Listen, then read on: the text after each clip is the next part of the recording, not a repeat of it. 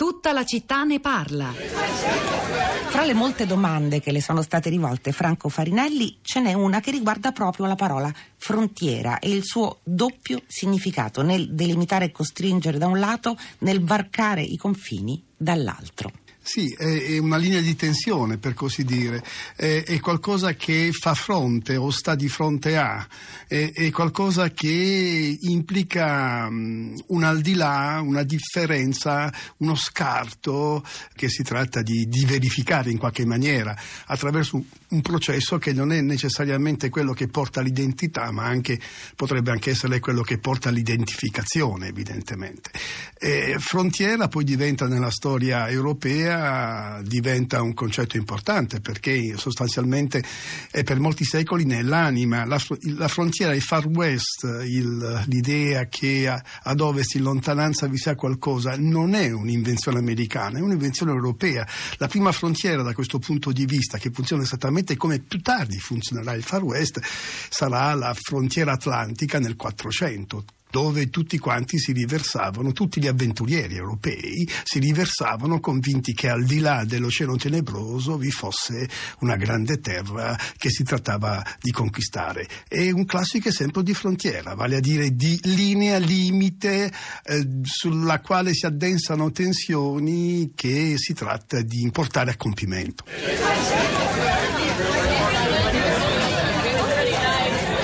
Questa era la voce del geografo Franco Farinelli, intervenuto il 15 febbraio scorso a Farani quando partì il progetto La Frontiera. Che cos'è La Frontiera? Un progetto sulle migrazioni ideato da un grande, giovane intellettuale e amico di Radio 3 scomparso che è Alessandro Leogrande ed Elena Stancanelli con la collaborazione e l'impegno di Realtà Diverse, Radio 3 appunto, l'editore La Terza, il supplemento culturale di Repubblica Robinson, il Salone di Torino, il Festival Milanese Book Pride e mo- voci a confronto per ragionare, per eh, cambiare il paradigma e magari cercare anche una via di dialogo. La prima puntata è stata proprio quella che, di, della frontiera, di questo progetto a tappe, è stata quella che ha mandato, fa, fatto ascoltare a Fahrenheit Farinelli, poi la voce della filosofa eh, Donatella Di Cesare, del botanico Stefano Mancuso. C'è una prossima tappa, il prossimo appuntamento di frontiera sarà il Festival eh, Libri Come all'Auditorium Parco della Musica a Roma, che anche noi seguiremo a Radio 3. Domenica 18 marzo alle 19.30 all'Auditorium ci saranno tre esperti come la scrittrice avvocato Simonetta Agnello Orbi, l'economista Emanuele Fenice Felice e la sociologa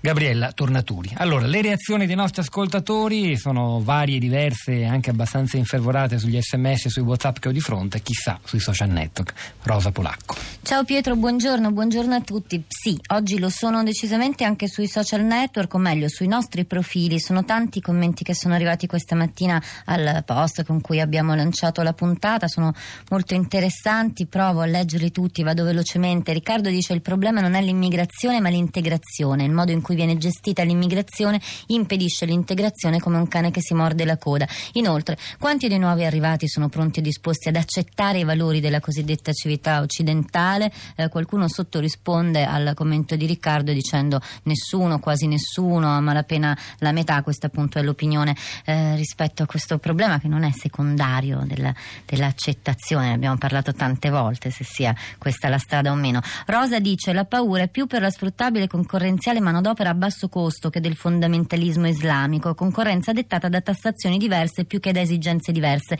Le tasse in Italia sono maggiori rispetto ai loro paesi, converrebbe anche a noi lavorare qui ma vivere all'estero. Eh, rispondo a Rosa segnalandole un articolo interessante di un qualche tempo fa, Vladimiro Polchi su Repubblica, gli immigrati, i contribuenti sono 2,3 milioni e versano 7,2 miliardi nelle casse dello Stato. È una mh, mm, fotografia della, della, della Fondazione Leone Moressa. Dal 2010 al 2016 l'IRPEF degli stranieri è aumentato del 13,4%, mentre il gettito degli italiani è diminuito dell'1,6%. Anche questo è un punto di vista importante. Allora, la prima ascoltatrice oggi nella nostra piazza non è in Italia ma in Francia, a Parigi. Alice, buongiorno e benvenuta.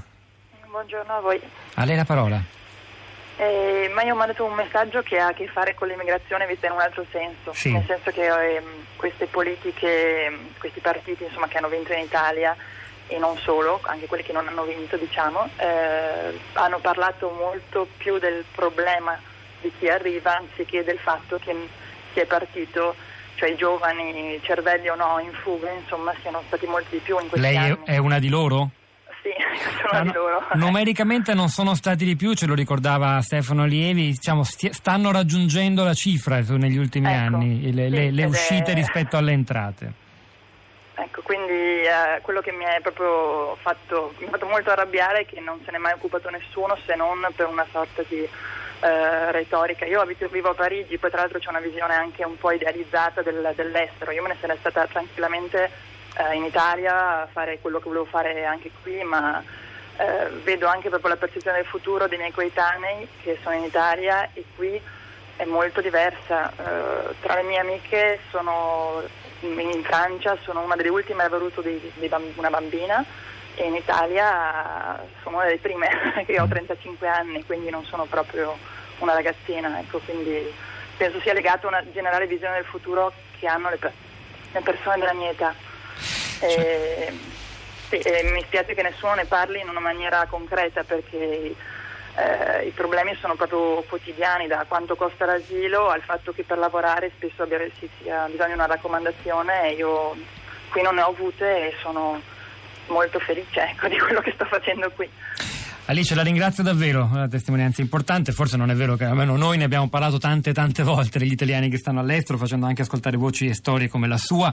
Eh, ci torneremo ancora, però è importante mettere insieme tutti questi fenomeni che raccontano di un'evoluzione. Diceva poco fa Lievi, sono i ricchi che viaggiano di più dei poveri in realtà in questo momento al mondo e si spostano. Giuseppe da Reggio Emilia, buongiorno e benvenuto.